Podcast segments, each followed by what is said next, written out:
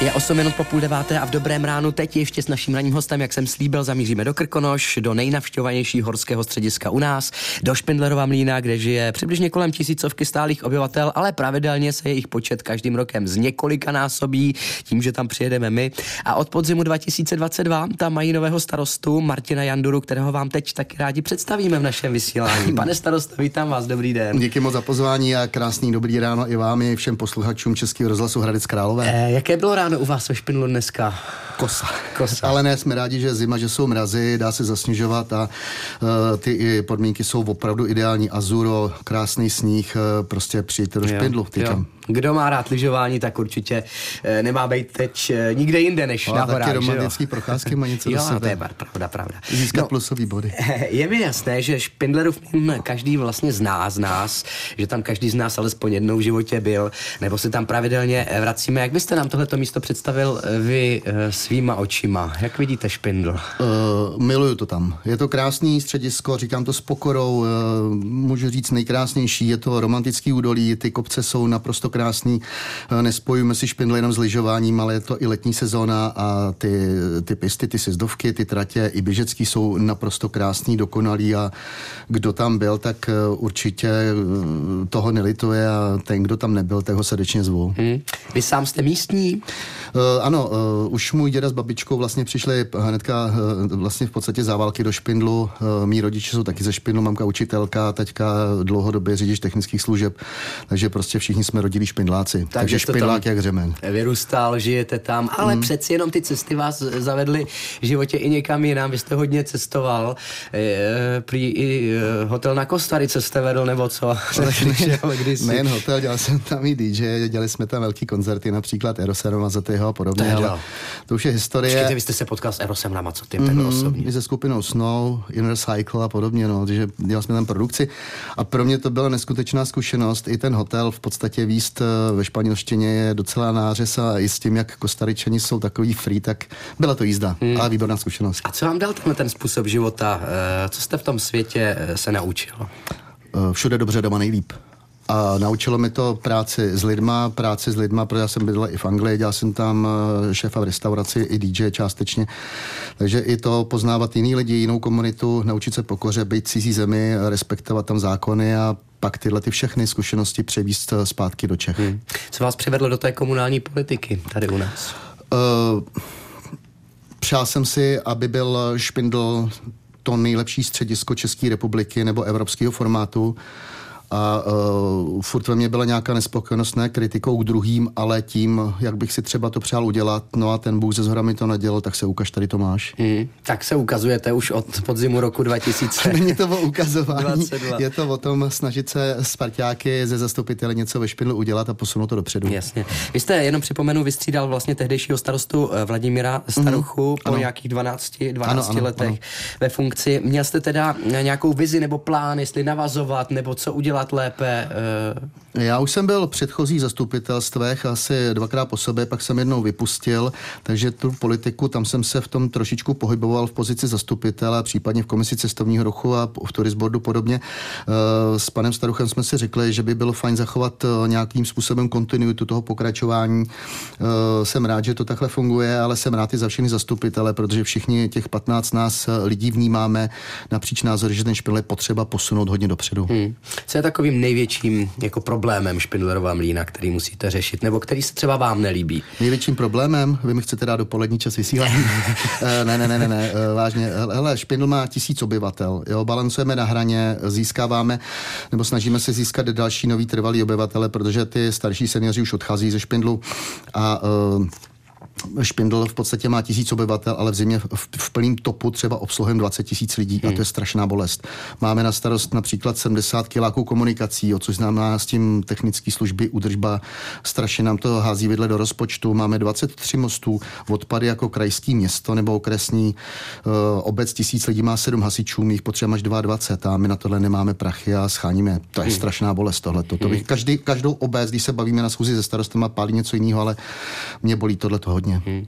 Naším hostem je dnes v Dobrém ránu starosta Špindlerova mlína Martin Jandura. Vrátíme se k tomu uh, určitě po písničce. Mimochodem, uh, pane starosto, když jste teda jako se potkal s tím Erosem, tak já vám ho teď tady taky dám. Velice děkuju. Jarosama, co ty dospíval v dobrém ránu a jenom připomínám, že náš host, eh, starosta Špindlerova mlína Martin Jandura, eh, se s ním setkal.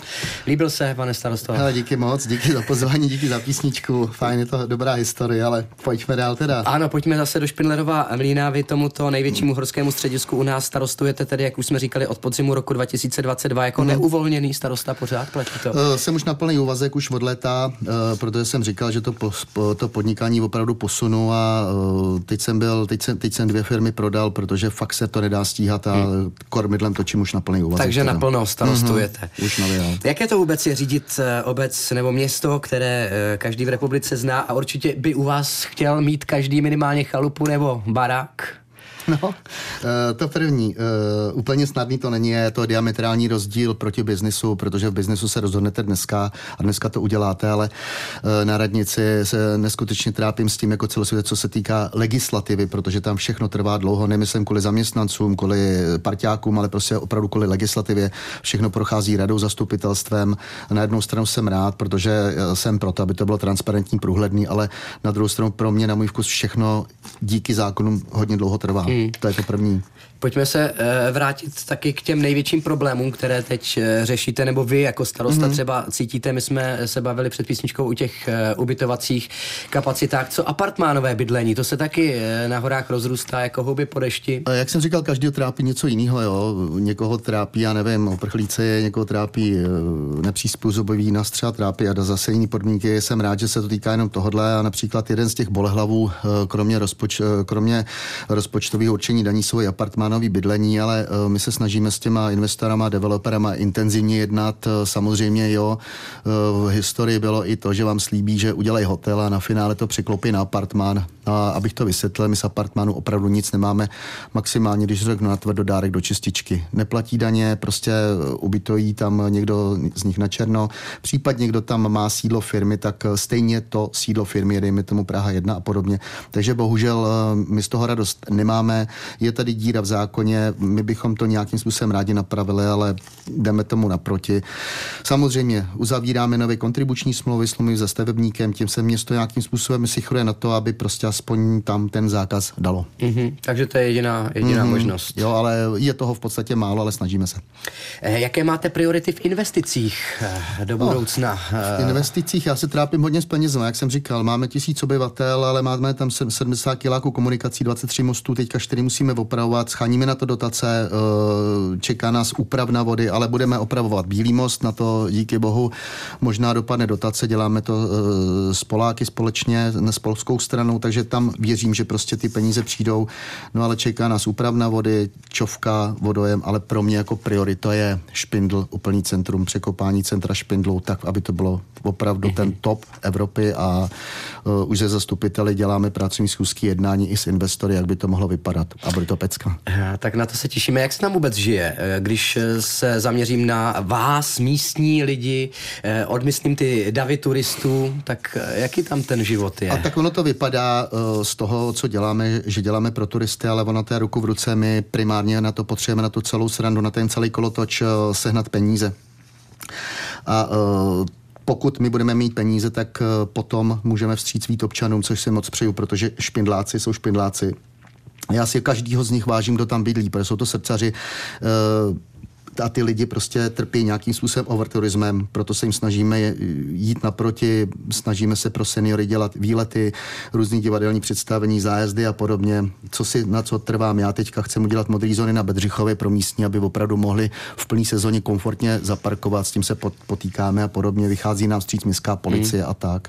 Když se zastavíme u toho parkování, tak uh, teď taky uh, jsme slyšeli, tuším před Vánocemi, že u vás se platí uh, v noci za parkování, je to tak? jo, jo, to jsou ty média. Ne, eh, ta zpráva byla velice špatně tlumočena. Parkování ve Špindlerovém líně jako jedno z mála středisek České republiky je přes den zdarma. Opravdu je zdarma, je free na parkovištích Takže P2. když já si přijedu zaližovat, ano přes den ano. k vám, tak nic nezaplatím. Tak vám to tady písemně potvrzuju, že na parkovišti Hromovka, což je P2 a na Medvíně P3, je parkování přes den opravdu zdarma od 7 hodin hmm. do 22, což eh, komfortně si zaližujete. Ano, parkování P1 je spoplatněno 100 korun, ale to je pro déle dobé stání. Ale pozor, upozorňuji jedním dechem, že parkování přes noc je spoplatněno tisíci korunami, protože my potřebujeme, aby ty parkoviště byly volné kvůli údržbě. Takže opakuju ještě jednou pro všechny posluchače, parkování ve špinu zdarma. Mm.